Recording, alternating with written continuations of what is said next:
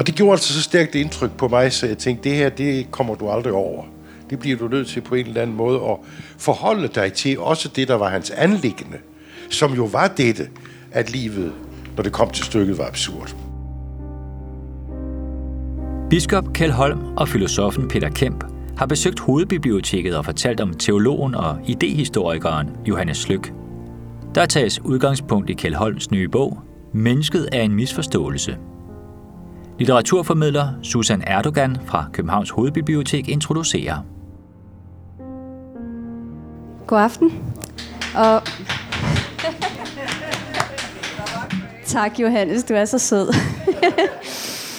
Øh, velkommen til månedens bog på Københavns Hovedbibliotek. Øh, mit navn er Susan Erdogan, og jeg er jeres vært i aften. Og det var jeg også i går til et arrangement, vi havde om Samuel Beckett's forfatterskab, hvor øh, foredragsholder Mikkel Brun Sangenberg fortal, fortalte om øh, Beckett's bon mot, øh, Fail again, fail better. Øh, et andet citat, øh, jeg også rigtig godt kunne lide, er Birth is the death of man. Øhm, med Beckett kan man sige, at den menneskelige fejl ligger i hele vores konstitution. At livet øh, kan sige at være en fejltagelse, e- essentielt set. Øhm, Beckett øh, driver sproget til dets yderste grænse, for ved afgrunden at finde ingenting. Øh, og derfor er jeg rigtig glad for at kunne præsentere øh, biskop emeritus Kjell Holm øh, og hans portræt af Johannes Lyk, øh, mennesket er en misforståelse. Øh, for selvom Beckett øh, til fulde deler øh, Slyks misantropi, misantropi øh, så forstod jeg det i hvert fald sådan på din meget fine og velskrevne bog, øh, at der er lys for enden af, af tunnelen. Vi er også begavet med en anden slygkender, øh, teolog og filosof, Peter Kemp, som har... øhm, som øh, gennem et øh, langt og rigt forfatterskab øh, har udforsket talrige eksistentielle temaer. Jeg var inde på øh, Danmarks Institut for Pædagogik og Uddannelse for at se din publikationsliste.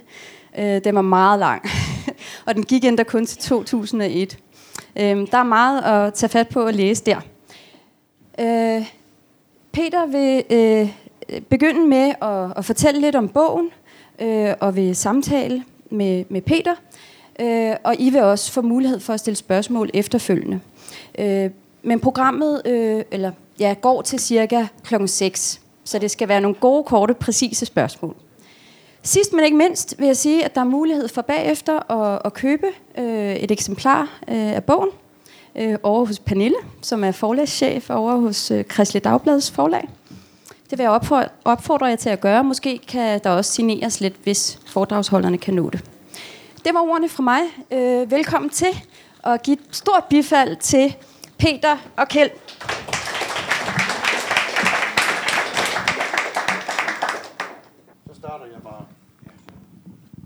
Trykke et eller andet? Den er tændt. Ja. Jamen tak for invitationen. Tak for, tak for velkomsten. Jeg er meget glad for, at det Peter Kemp, der også har kunnet overtale til at være med her i dag. Jeg tror nok, jeg kan sige det på den måde, at vi måske sådan er de nulevende af de to, der har kendt Slyk bedst på hver vores måde.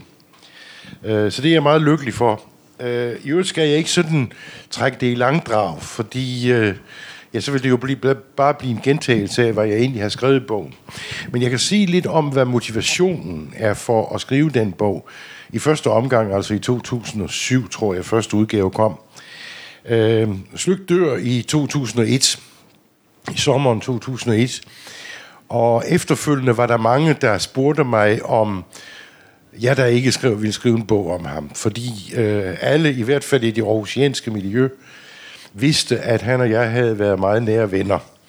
Øh, vi mødte hinanden i øh, foråret, i marts måned 1966, hvor jeg første gang var til en forelæsning hos ham, apropos Beckett, om det absurde teater og Jesu forkyndelse, som senere blev et hovedværk i hans øh, store, store forfatterskab. Og der fascinerede han mig så umådeligt meget, så det er ikke forkert, når jeg siger, at da jeg forlod denne forelæsning og gik hjem, af Nordre Ringgade i øh, snusgregn, sådan en grå martsdag, så tænkte jeg, ja, det her kommer du aldrig rigtig over. På en eller anden måde bliver du nødt til at knytte dit liv, eller din skæbne, eller hvad man nu vil, øh, til hans.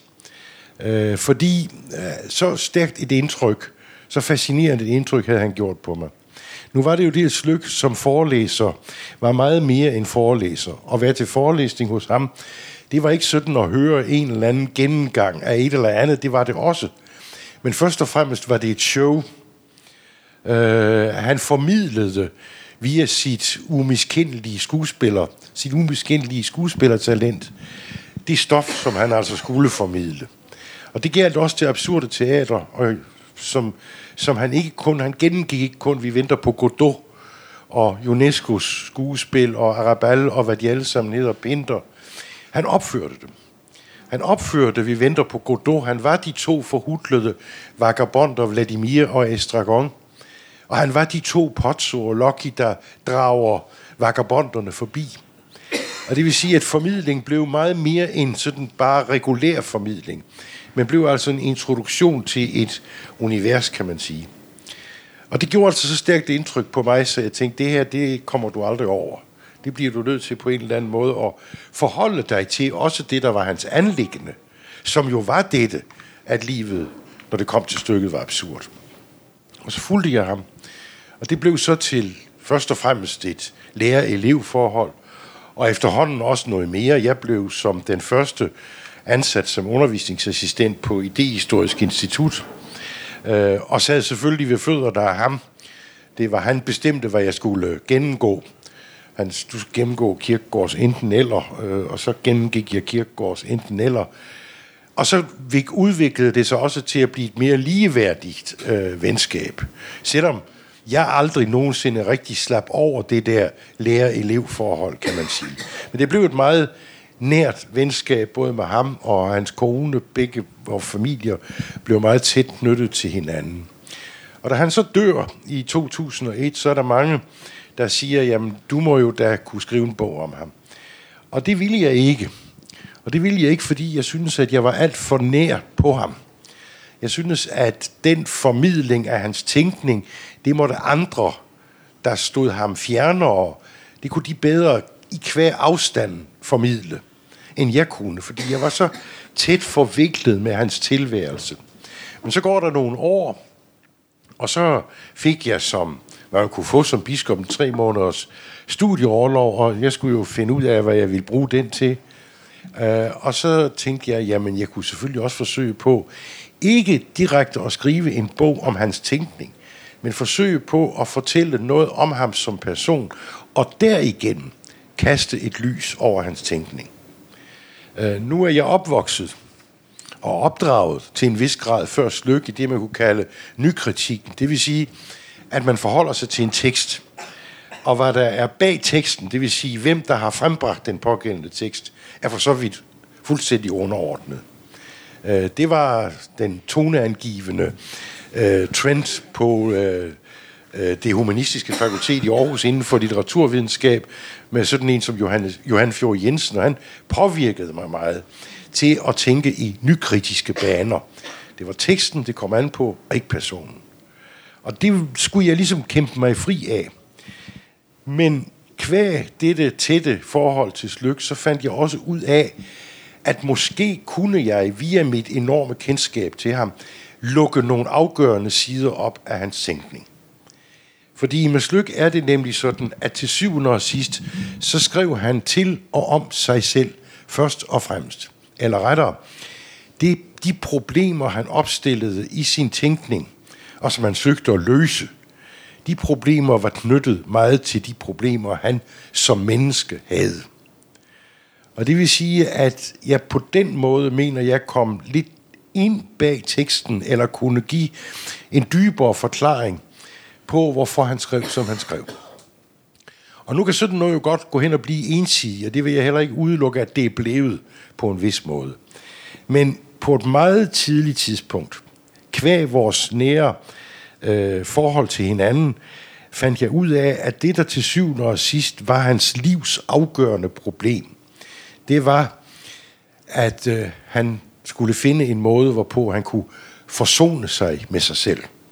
Forsone sig med den måde, han var på, og forsone sig generelt med sin egen eksistens. For det var et problem for ham. Men hvis man sammenligner ham med hans store samtidige, og på vis måde antipode Løstrup, så er Løstrups tænkning, den går i virkeligheden ud på at finde ud af, øh, hvorfor livet er godt, for det anså Løstrup det for at være. Slyks tænkning gik ud på at forsone sig med det redselsfulde liv, for han anså nemlig livet for at være redselsfuldt. Og det gjorde han virkelig. Også på det private plan. Ikke sådan forstået, at det var noget, han sådan gik rundt og lignede en bedemand, eller noget i den stil. Slet ikke på den måde, eller som man siger i sin erindring, han er epikureisk nok til at nyde alle de gode øjeblikke, der også er i et liv. Men grundlæggende er livet redselsfuldt, og livet er en misforståelse. Han siger det også sådan i sine erindringer, at i virkeligheden så er mennesket landet på en fremmed klode. Og det hænger sammen med noget ganske bestemt, nemlig at alle andre livsvæsener har jo en normering af deres tilværelse. Rosen kan kun blive rose, og dermed er den også, har den også udfyldt sin mission. Og dyret kan kun være dyr på den måde, at det skal være dyr. En hund kan kun være en hund, selvom vi i dag prøver på at gøre hunden til alt muligt andet. Men altså, dybest set kan den kun være det, den skal være. Mennesket derimod, der fylder ingen brugsanvisning med. Når menneskelivet begynder, så er det et uendeligt plastisk materiale, man sidder med i sin tilværelse, som man selv må forme. Man er selv sin, sit, an, sit livs ansvarshavende redaktør, som Kierkegaard siger. Og det var, om jeg så må sige, det kan sige, nå ja, men det, det er der så ikke noget at gøre ved, men for Slyk var det en byrde. At han altså selv skulle forsøge hele tiden at skabe, hvad man må kalde en eller anden form for eksistensberettigelse. Og derfor bliver det afgørende begreb for Slyk i virkeligheden forsoning. Selvom han anvender mange, mange andre udtryk om det, men det er dybest set hans problem. Og, mener jeg, det er til syvende og sidst også det, der er forfatterskabets afgørende problem. Det er det, han prøver på at udfolde og udvikle i sit forfatterskab. Det var jo sådan, at hver gang han skrev en ny bog, det gjorde han jo hele tiden, fordi han kunne ikke andet. Han koketterede en gang med, at han at han jo der dybest set hellere ville have været noget andet grønthandler, som man sagde. Øh, og stå på torvet med sin lille vogn og sælge grøntsager, men som min kone sagde, det vil du aldrig kunne, for du vil aldrig kunne finde ud af at lave et momsregnskab. Øh, han havde kun den mulighed at skrive. Og hver gang han satte sig ved sit skrivebord, begyndte han sådan set forfra. En gang imellem sagde jeg til ham, hvorfor vil du skrive flere bøger? Nej, nu skriver jeg ikke flere. Det sagde han stort set i alle de år, jeg kendte ham. Nej, nu, nu er det slut. Og så begyndte han igen på en ny bog. Og med det samme, den samme problemstilling, uanset hvem der så var personen, han beskæftigede sig med, uanset hvad emnet var.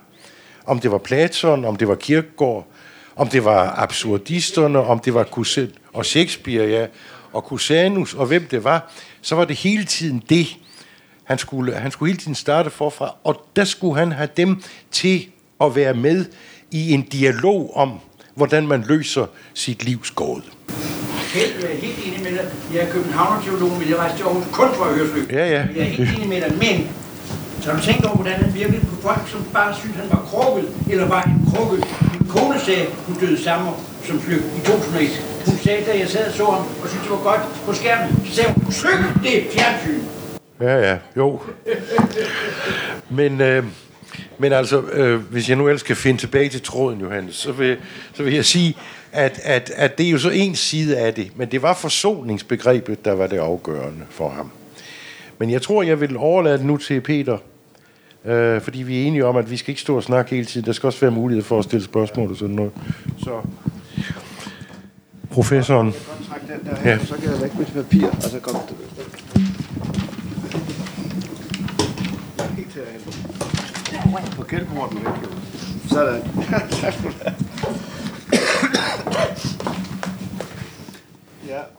Skal jeg bruge den? Ja, den er, vi, den er vi sikre på at virker så. Ja. Um, jeg synes, det er meget sjovt at uh, få mulighed for at uh, og udviklet lidt øh, nogle bemærkninger med, med Kjeld, som jeg har kendt i masser af år, om vores øh, fælles øh, professor og Sluk, øh, og så, som jeg også har kendt i mange år. Jeg har faktisk kendt ham længere, end, øh, end, end du har gjort, fordi jeg var lidt ældre og kom til Aarhus og, og studerede hos ham. Uh, du har skrevet den her bog, og den synes jeg er meget fascinerende, og det, som er helt specielt ved den bog der, det er, at den altså prøver at sige noget om, om Slyks tænkning, i, øh, med kobler det sammen med en fortælling om hans liv. Altså mange gange kan man sige, at filosofens liv er totalt ligegyldig, og teologens liv er totalt ligegyldig for, for, for forståelsen af, af tænkningen. Men i det her tilfælde må vi nok sige, at det, man har bedre en forståelse af, af, af hans tænkning ved at, at, at, at koble det sammen med livet. Og det forstår du på en glemrende måde. Øh, så derfor er det øh, blevet en, en, øh, en biografi, der både er en fremstilling af en filosofi, men også skildring af et liv. Og det, som øh, er specielt øh, ved det liv, som du, som du også gør og, og, og rede for her. Øh, det er det drama, der ligger i det. Og øh, øh, øh, hans eget liv var på en vis måde en drama. For det, han, han gjorde op mod, øh, ville gøre op mod alt, som man bare antog på, øh, fordi det blev sagt, og fordi det var øh, antaget, så tog man, gentog man det sådan en masse trivialiteter og, og, og ting, og, og, og lavede abstrakte systemer og så videre, som filosofer og teologer lavede. Og det ville han gøre op med. Men det gjorde han også i sit eget liv, men det var meget sværere, og det var nemmere selvfølgelig at, at skrive om at, at, at pille nogle systemer fra hinanden, end at skulle gøre op med at øh, det, det liv, man lever. Og det er meget sværere, for man kommer nemt til at, at støde nogen, og går nemt til at, at lave, lave ulykker ved det. Og det gjorde han også faktisk selv, og det var han også godt klar over. Ikke? Han... Øh, øh, var gift med en ungdomsveninde, øh, øh, veninde, som hed Dorte, og, og øh, hun støttede ham i alt. Hun var altså fuldstændig hengiven over for ham. Men samtidig, så blev, eller det senere, så blev han så øh, forelsket i en øh, elev fra Marcellesborg Gymnasium, og øh, hende levede han skjult med i, i, i en hel del år, jeg tror i otte år, og derefter flyttede han sammen med hende i fire år. Og øh, på det, det, da han så flyttede sammen med hende, så var det jo altså virkelig et drama. Også i sådan et, et miljø som det teologiske i Aarhus. Ganske vist var, var det lidt mere frisindet øh, end, end andre steder, måske teologiske miljøer, men det var ikke noget, de var glade for. Så han var også isoleret mellem kollegerne. Øh, men men øh, han var en fantastisk øh, øh foredragsholder og øh, fantastisk forelæser. Og jeg kom der, der til, øh, til øh, Aarhus i, øh, i begyndelsen øh, af 59 var det, og fandt straks, at han var en meget spændende person. Det, øh, men det var jo sådan, at uh, der, den anden uh, store figur, du nævnte, kaldt uh, Løstrup, var jo dominerende. Og uh, det var sådan, at man tænkte, at Løstrup havde jo nok ret. Og, øh, men, men Slyk var, den, var, var sådan set på en vis, vis måde den mest spændende, spændende figur og spændende forelæser.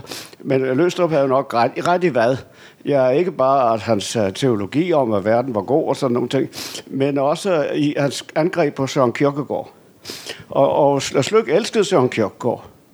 Og, øh, øh, og derfor var der jo en stærk modsætning mellem dem. Og, og, og, og det, det gjorde jo altså, at, at der var en spænding i, i fakultetet. Og de og mere udviklende studerende, der gerne vil have en fremtid på fakultetet, de gik så og, og fulgte Sløk.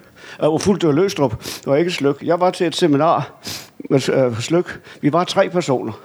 Jørgen Torgård, som nu er afdød fra, I måske kender fra, fra øh, fjernsyn og radio i gamle dage, hans kæreste og så mig.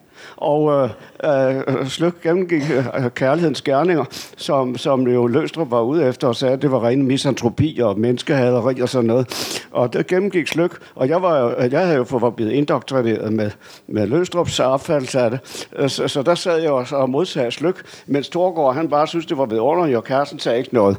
Så derfor så, Altså, så var det jo meget morsomt. Men det viser altså bare, altså, det var ikke, det var ikke de udviklede, de studerende, der gerne vil gøre karriere ved fakultetet. Det var ikke dem, så jeg tænker, altså før din tid, altså i teologisk fakultet, det var ikke dem, der kom og, og, og fulgte slyk. Derimod holdt der nogle forelæsninger om eksistentialismen i øh, øh, begyndelsen af, øh, og det har været begyndelsen af 70'erne, nej, begyndelsen af 60'erne, og øh, det var en fantastisk succes. Det blev udgivet senere som bog, der hedder Existentialismen. Jeg kan huske, at det var en fuldstændig fuld sal, der, der fulgte hans gennemgang af, af Pascal og Kierkegaard og andre uh, Sartre og sådan noget, som han gennemgik. Og, og på den måde var han meget populær øh, mellem sådan almindelige studerende. Og jeg øh, fulgte så, øh, altså jeg kunne bedst lide ham. Og jeg kunne ikke lide Løstrup, fordi jeg synes, han var alt for kantet, og jo, han kunne ikke, ikke lide mig, så det passe jo pænt jo. Men altså, jeg synes, at, at, at Sluk, han var på en vis måde den mest ærlige. Han, han, han mente, at, at, der var nogle frygtelige ting i livet, og livet på mange måder var, var, var, var jammerdal, og, og, og det lagde han ikke skjult på. Mens øh, jeg synes, at Løstrup forsøgte at forgylde tingene. Og derfor, så, så selvom altså, jeg nok mente, at måske det havde løst op ret, så tænkte jeg altså, det er den mest ærlige, så ham vil jeg følge, og ham vil jeg skrive speciale hos. Og så tog jeg til Frankrig, og det var også løst. Øh, Slyk var meget interesseret i fransk øh, øh filosofi og tænkning. Jeg havde været dernede et års tid så, som ung.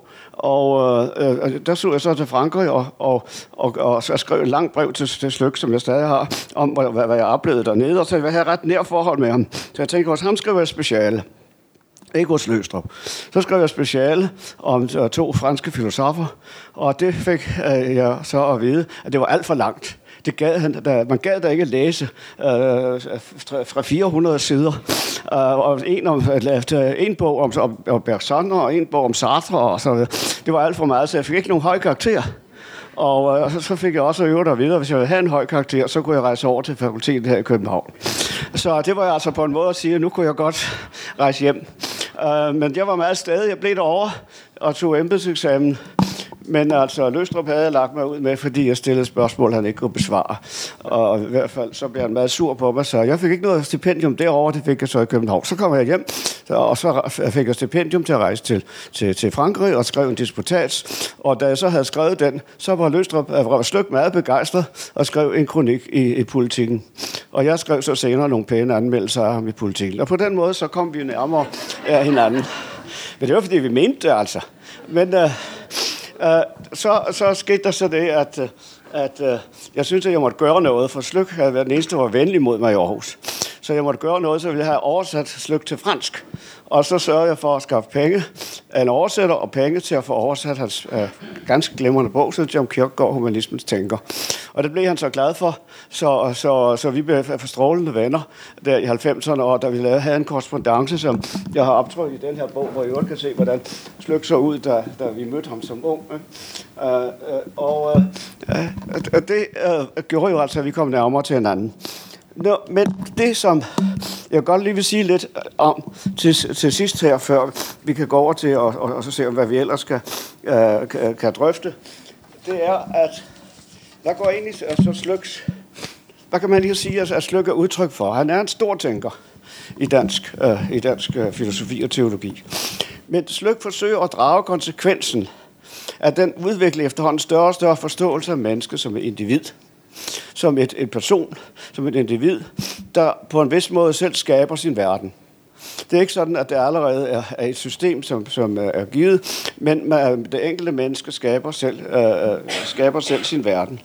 Og det forsøger han så at vise, hvordan altså den individforståelse øh, starter i græsk filosofi hos Platon, øh, udvikler sig senere hos, hos, øh, hos de såkaldte renaissance-tænkere som, som øh, Cusanus og, og, og, og, og Pico della Mirandola og, og, og så med, med Descartes og så videre, frem til Kierkegaard og, og moderne eksistensfilosofer. Og det var derfor, han interesserede sig for den slags filosofer, som havde uddybet individbegrebet. Øh, med. Og øh, det forsøger han så at drage den fulde konsekvens af. Og den måde, hvorpå han og også en del eksistentialister forstod individet, det var, at man nu havde fundet ud af, at der var ikke noget, der var givet. Der var ikke en verdensorden, der var givet, men mennesket skaber selv sin verden. Det skaber selv, øh, frembringer selv sin verden med sine forestillinger om, hvordan øh, øh, verden er. Og det er sådan set det, som, som øh, er det store spørgsmål øh, hos, øh, øh hos Lykser. Øh, hvad er verden? Hvis den helt afhænger af mig, som er dødelig. Dør verden så ikke med mig? Man har også sagt om Heidegger, at, om Heideggers filosofi, at, at, at verden dør, når Heidegger dør. Sådan der, vi andre ved, at den overlevede, men det vidste Heidegger jo ikke. Og, der, og det kunne man sige, altså, og det samme her, altså det, mennesket er dødeligt væsen. Hvordan kan man så samtidig, hvordan kan man så samtidig hævde, at, øh, at, at verden at eksisterer? Og det gør han så på en eller anden måde, forsøger han at sige, jamen altså, min død er også noget, som jeg på en vis måde råder over. Det er min egen død. Og øh, han siger det altså øh, øh, øh, på den måde, at jeg bestemmer selv, hvordan jeg forstår døden, og jeg, jeg, jeg vil opleve det til fulde. Men samtidig så så han også sit liv som en historie, og en historie har jo en afslutning. Og en historie, som på en vis måde allerede er givet, hvad allerede er blevet fortalt. Og på den måde, så kunne han ligesom knytte den opfattelse til øh, kristendommen og til, øh, i, øh, til talen om, om Jesus har, har levet og, og, og har, har betydning. Og øh, det, som jeg måske bliver er, er, er spørgsmål, og som, som gør, at jeg ikke er enig med, med Sløk, det er, at han kunne komme ud til at sige, det bliver jo også gengivet i, i Kjelds bog her, at øh, Gud er ikke svaret, men spørgsmålet. Men hvis spørgsmål om Gud er Gud selv, hvad er Gud så? Så mener jeg, at det bliver meningsløst. Og, øh, og, og det er sådan set det, der, som man at se, er, er, er, er problemet. Øh, øh, jeg kan søge Gud, men at sige, at selve den søgen er Gud, det har for mig at se ikke nogen mening. Altså, man, hvis man søger efter noget, hvis man bare siger, at jeg, jeg søger for at finde en bog her, men altså, selv det, jeg søger, det er, at jeg har fundet bogen. Altså, det, er, det går ikke. Og øh, på den måde, så, så er der et eller andet, som ikke går. Men det er, han trækker den yderste konsekvens af individualismen. Mennesket skaber selv sin verden. Men den kunne han alligevel ikke selv holde ud. Han endte med at skrive en bog øh, til, øh, om, om, om, om livets elendighed, om, om Slyk og, og om, om Kierkegaard og Schopenhauer. Jeg har den i øvrigt tilegnet fra ham, for det tidspunkt hvor min kone døde syg og så videre, så han sendte meget smuk uh, dedikation til mig og til os, sådan set. Altså, den her bog, den passer lige på jeres situation, ikke? Altså, det var alt var en jammerdag, eller døden og elendig og så videre. Men, men uh, det var ligesom altså, han havde øh, kæmpet med det, og der var også det, at han var jo, havde dårlig helbred, og hans senere år, det var ikke bare sådan, at han blev syg til sidst, og så når han var mange år var syg, og som Kjeld ved meget mere om end jeg. Og, og, og, og så, så det hele så meget sort ud. Hvordan kunne han så øh, alligevel øh, sige, øh, øh få, få noget ud af livet? Ikke? Var det bare, som han havde sådan de epikuræiske øjeblik, som kunne nyde? Eller var der noget mere i livet, end det, som, som, som disse øjeblikke indeholdt? Og det er sådan set for mig at se uh, problemet. Og jeg tror ikke, vi er uenige om det, men, uh, men uh, Øh, det, det er det, som, som Josef gør ham som en spændende figur. Ikke? Han trækker den yderste konsekvens af individualismen. Den yderste konsekvens af den udvikling, der har været i gang siden Platon og, og, og, og Descartes og Kierkegaard og, og, og frem til eksistentialisterne med Heidegger og Sartre osv., den yderste konsekvens, det er, at mennesket skaber selv sin verden. Når vi skaber selv sin verden, hvad er verden så? Det bliver problemet. Tusind tak. Og hvis jeg må få en ting til, Peter, der, som, og det synes jeg er vigtigt, der hvor, hvor jeg vil sætte ind med, en, øh, med et forbehold over for ham, det er jo det, at denne konsekvente skaben sin egen verden, fik den konsekvens for, for ham, at verden uden omkring i virkeligheden ikke rigtig var noget. Og det vil sige, at han var pointeret apolitisk. Han var pointeret disinteresseret i verden og dens gang.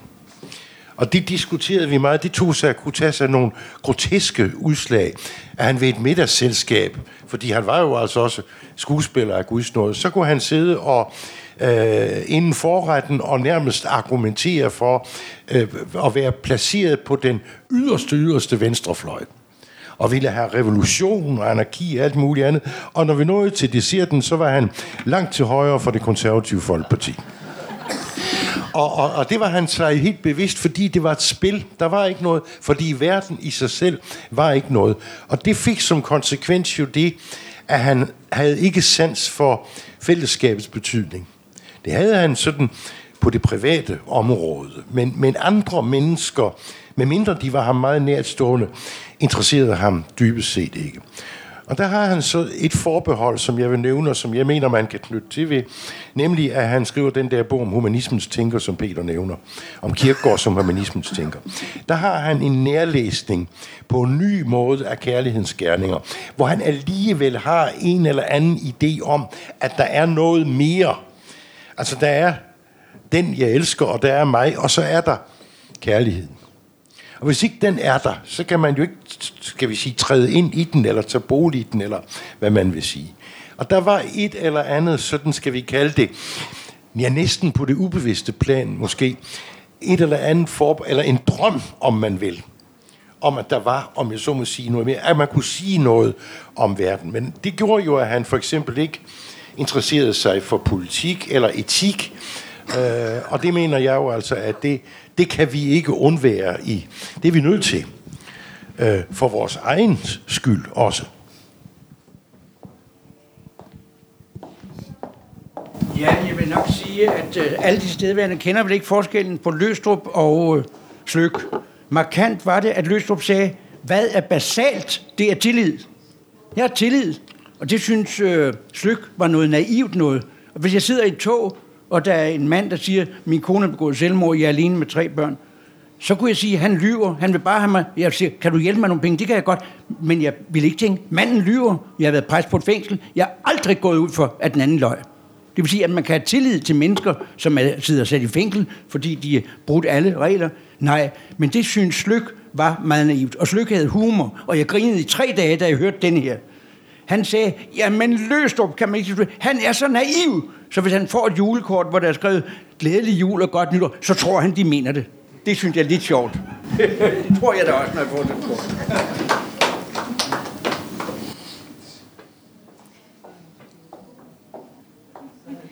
Jeg kunne godt tænke mig at spørge lidt ind til forsoningsbegrebet, som du nævnte. Og du siger, at han drager den øh, yderste konsekvens af individualismen. Hvordan hænger de her to ting sammen? Hvis I forstår mit spørgsmål. Øhm. Hvis det er mig, der skal svare, fordi øh, øh, øh, virker den her, ja. Det hænger sammen på den måde, at han opfatter personen først og fremmest som et individ. Og, øh, og, og det, det er jo ikke alle. Altså, der har været øh, andre mere frugtbare opfattelser af personen, end, end, end det, som den, den rene isolerede individ. Og det, som Jørgen Kjeld siger, altså han havde ikke nogen sans for fællesskabet, altså betydning. Fordi han drev det også, øh, også på den måde, at, at, at, at fællesskab havde ikke nogen betydning. Det var kun, at han havde en personlig venner, ikke? Men, men altså, og, og derfor så kunne han heller ikke, overhovedet ikke forstå, at man kunne interessere sig for politiske forhold, og man kunne interessere sig for andre, end dem, som man kendte personligt. Og, og, og det er en indskrænkning af personbegrebet, som, som det er udviklet for eksempel uh, i, i fransk filosofi, og i personalismen af Monnier og, og andre, at personen er noget, som uh, har relationer til andre. Det er en, som indgår i et fællesskab. Ikke? Og det, det var der ikke, ikke uh, for Slyk.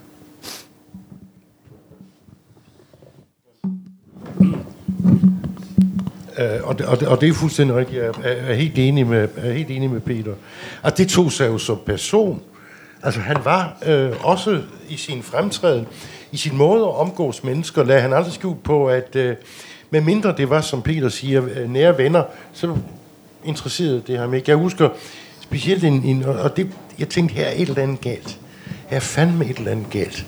Og det var, at vi var øh, ude, og, og øh, han var med Øh, ham og hans kone var med ude i øh, min kone som mit sommerhus.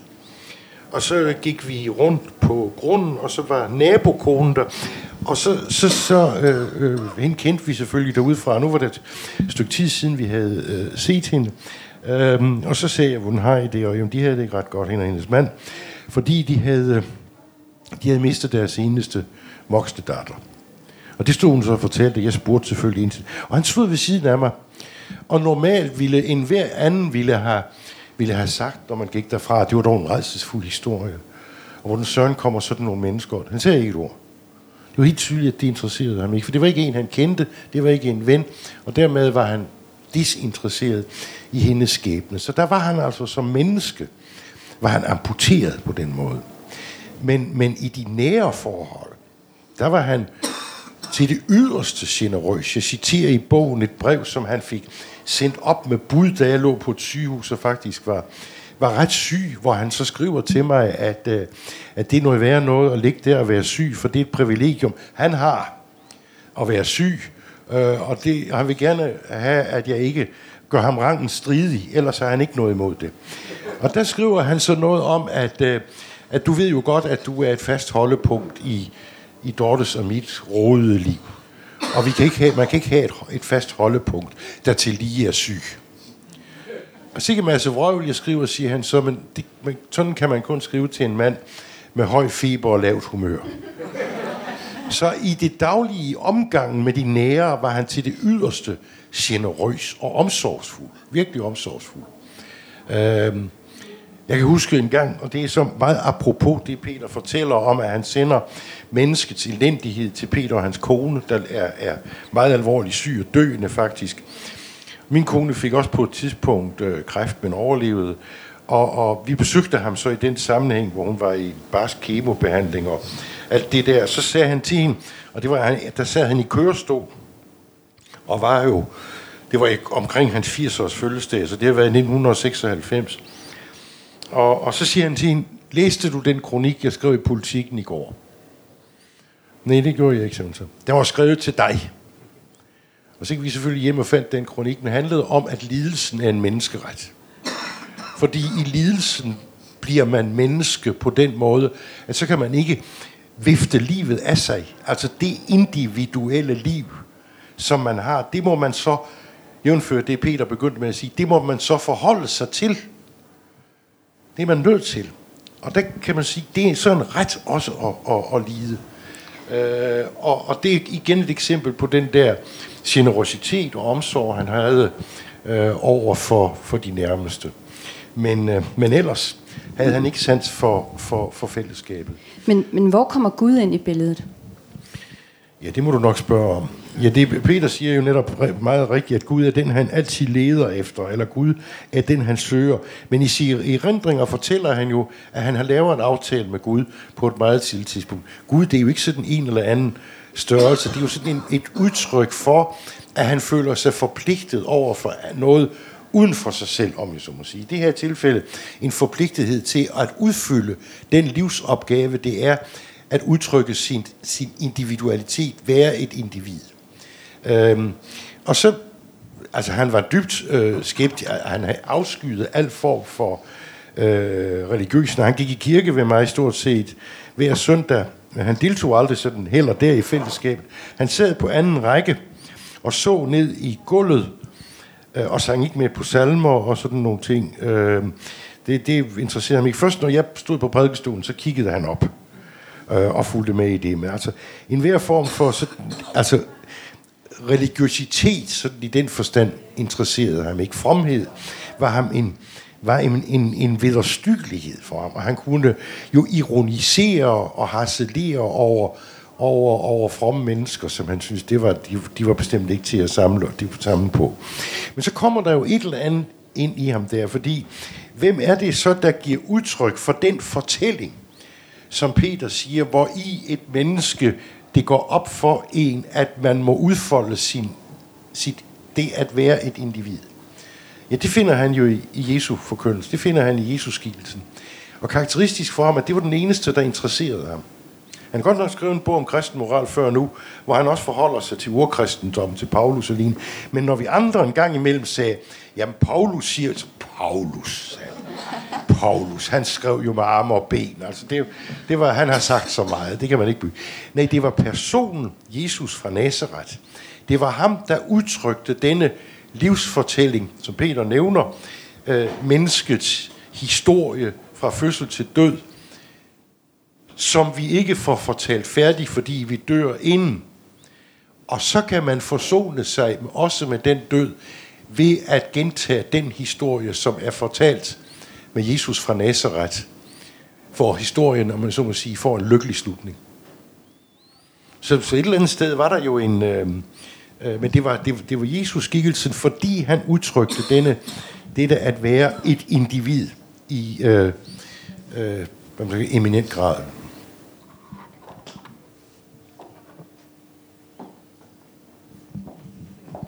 Nu skal vi overhovedet ikke dømme nogen som helst, men jeg kender kun Slyks historie fra, hvad jeg har læst om ham.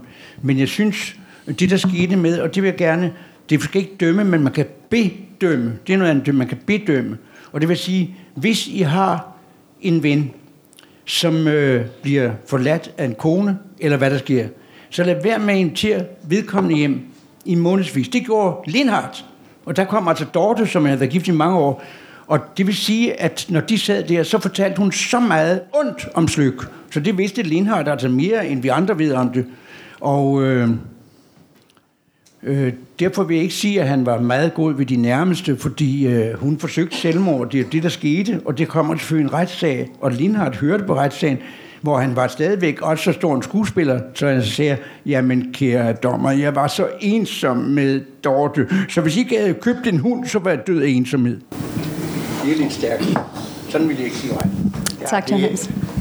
Jeg vil, lige, jeg vil lige modificere det en lille smule, øh, vil jeg nok sige, fordi øh, øh, i forbindelse med, at bogen her udkom i første udgaven, der, der fik jeg et langt, langt, langt brev fra Gerda Lindhardt, der levede endnu, hvor hun netop øh, opregner både de, øh, skal vi kalde det positive, negative sider hos ham, men sandt for dyden også de positive sider. Og det er rigtigt, de blev uvenner i forbindelse med dette brud. Øh, de søgte at få repareret det igen, men det havde i hvert fald P.G. Lindhardt ikke, ikke rigtig lyst til. Men Gerda, kom, Gerda Lindhardt kom til Slyks begravelse, og jeg sagde til hende, øh, da kisten var båret ud, så sagde det synes jeg saft sus med er flot. Så sagde hun, alting her i tilværelsen har en slutning, også, ven, også fjendskabet. Øhm, og så skal jeg jo lige sige, altså jeg kendte jo også Dorte meget godt, og selvom, selvom han var en skiderik i forhold til hende, så, så havde hun bestemt også sine fejl. Det var, var hun var, var hun var sig fuldt bevidst. Jo. Der er lige en spørger her. Jeg vil bare gerne stille et helt enkelt spørgsmål, for nu øh, stillede I begge to sådan løstrup øh, over for slyk. Hvilken af de to har den største virkningshistorie inden for teologi og filosofi? Ha.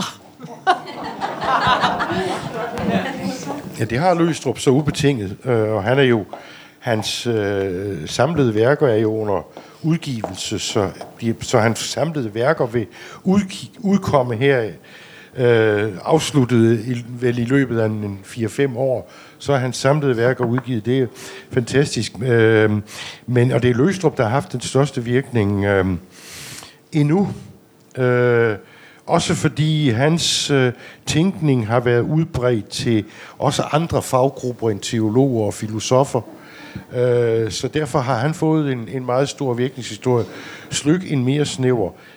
Men så vil jeg jo lige sige en ting. De to, de havde det fortræffeligt med hinanden. Jeg har et vidunderligt billede, hvor de sidder sammen øh, ved en julefrokost på det teologiske fakultet. Det er ikke så lang tid før Løstrup døde. Og, og det er meget typisk billede, fordi Løstrup sidder sådan lidt tilbagelænet, og Slyk sidder sådan foroverbøjet. Men de elskede at tale sammen. Men de var jo enige om, at de ikke ville forholde sig til hinandens tænkning, fordi så blev de bare uvenner.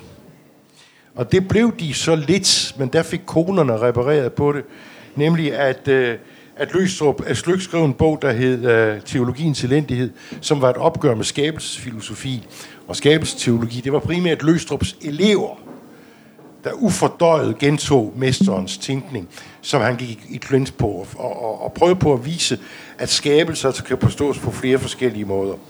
Øhm, og, og, og, det var, og så skrev Løstrup, han, han skrev en artikel i Phoenix, hvor han skrev, og han kaldte det øh, gensvar fra en trampolin.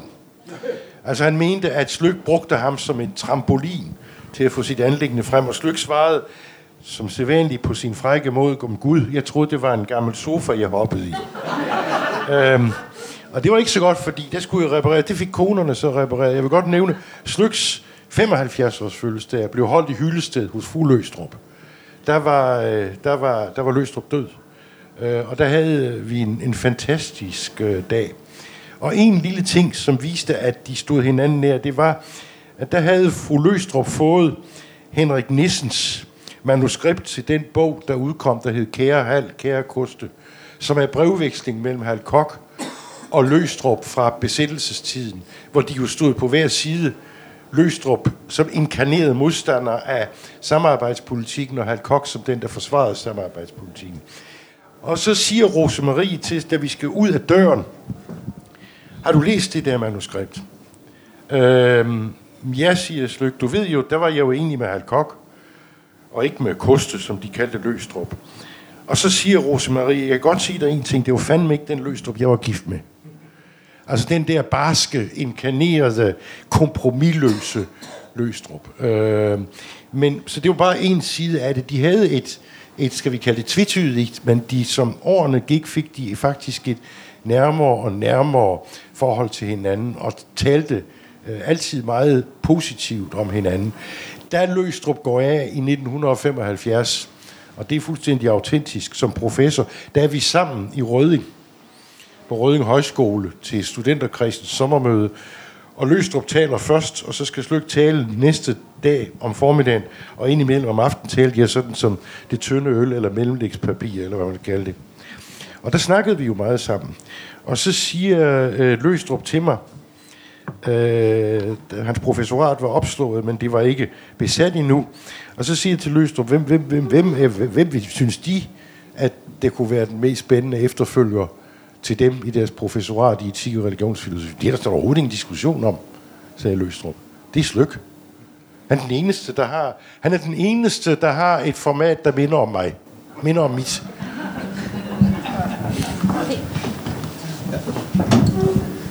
Jeg vil godt sige lidt om... Uh, sæt dig nu ned, Johannes. Ja, ja. Jeg kan gå her og få den Nå, så, Det ved jeg ikke, om jeg øh, tør. virkelighedshistorien, for Jeg der er ingen nok- tvivl om, at øh, Løstrup, har haft, øh, Løstrup har haft størst indflydelse på, øh, på dansk kulturliv. På mange måder, ikke?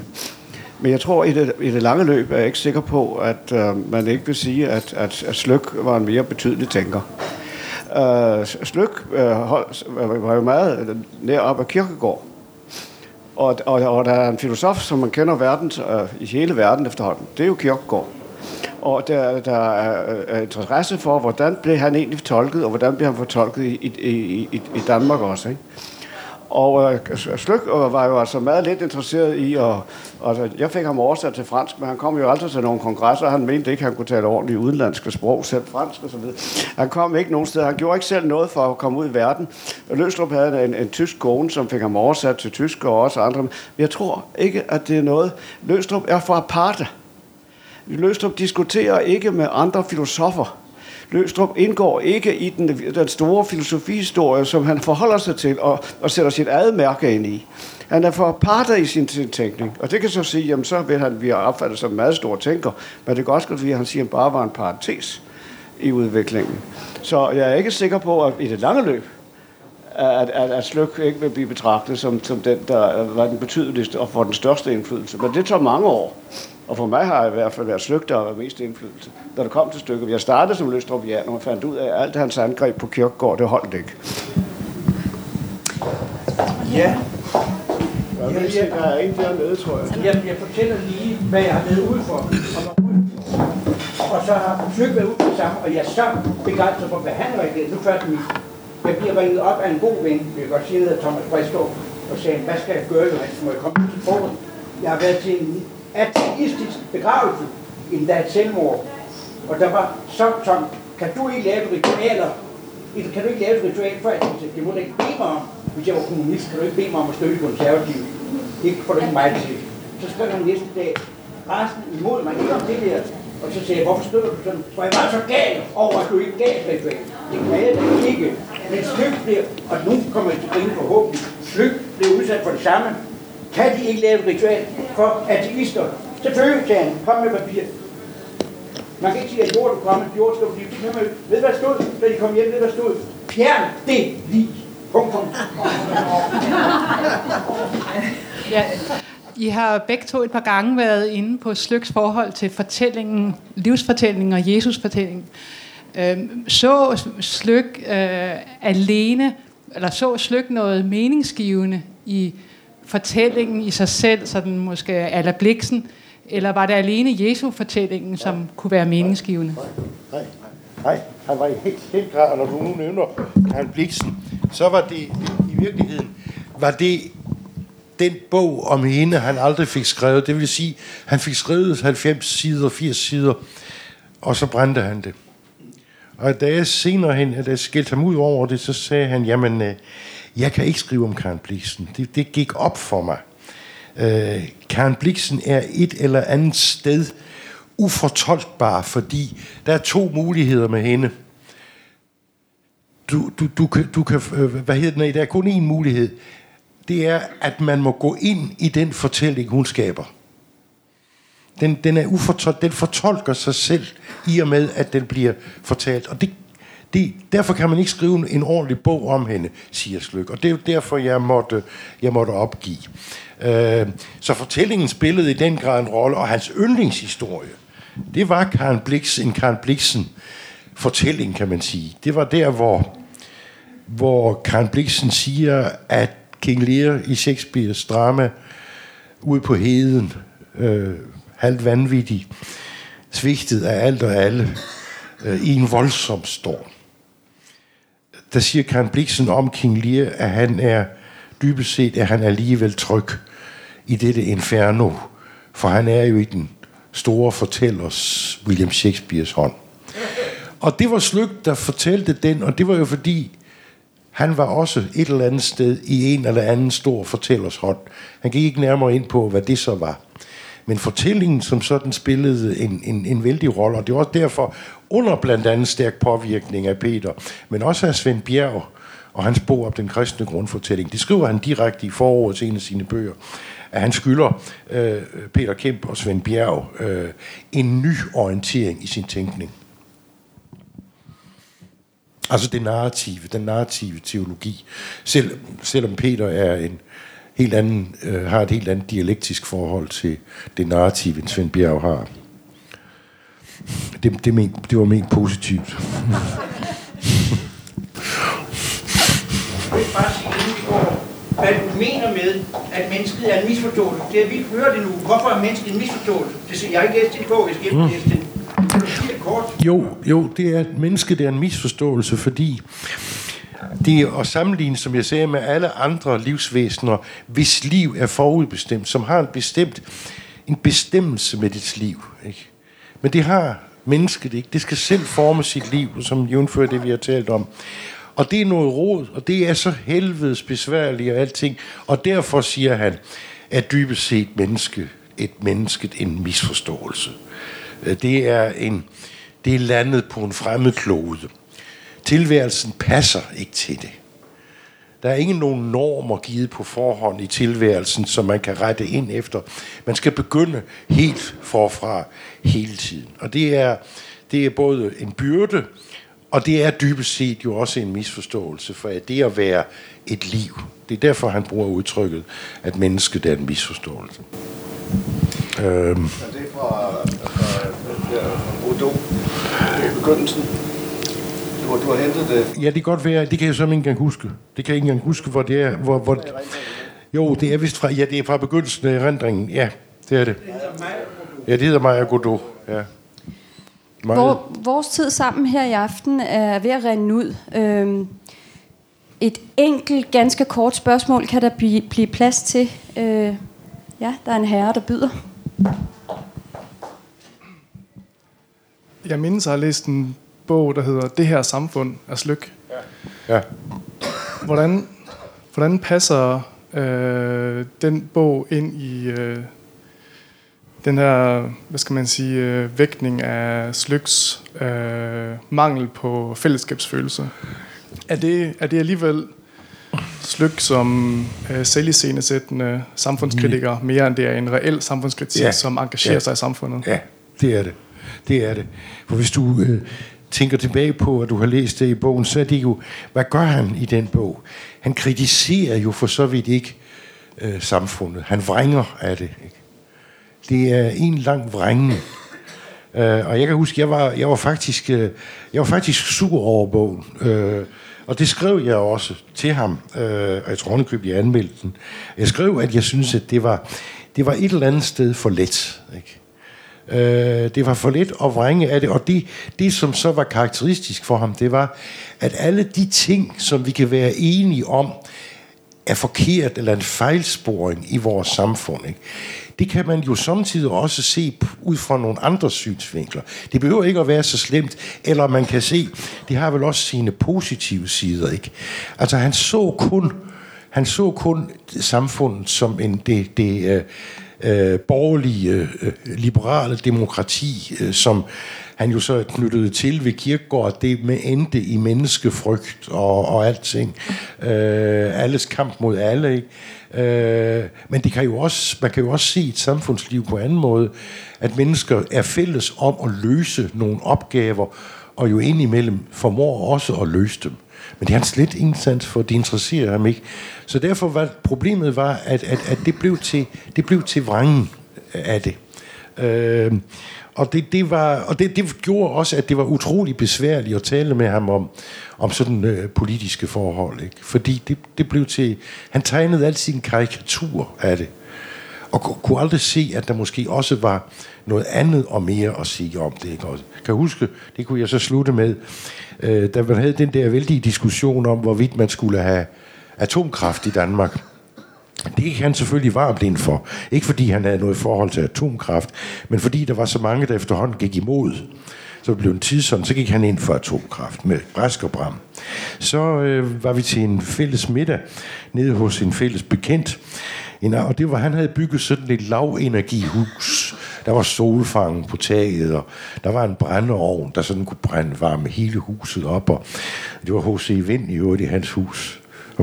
Og, og vi blev vist rundt i huset der, og, øh, og så siger han, øh, så siger øh, H.C. Vind der, ja, og vi har, vi har gulvvarme over hele huset. Så siger Slyk, er det atomkraft? Så også der, så blev det, til en, så blev det en vrængen af, at, at der var nogen af os, der syntes, at det var faktisk måske ikke nogen god idé at få atomkraft. Der var også nogen af os, der synes, at det måske var vigtigt at finde nogle energiformer, der gjorde, at vi, om vi så må sige, kunne tage vare på den her klode. Det kunne han overhovedet ikke se.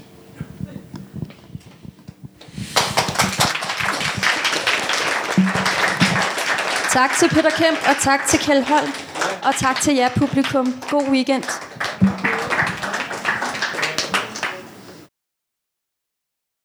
Du har lyttet til et podcast fra Københavns Biblioteker. Du kan finde flere podcasts på bibliotek.kk.dk-lyd.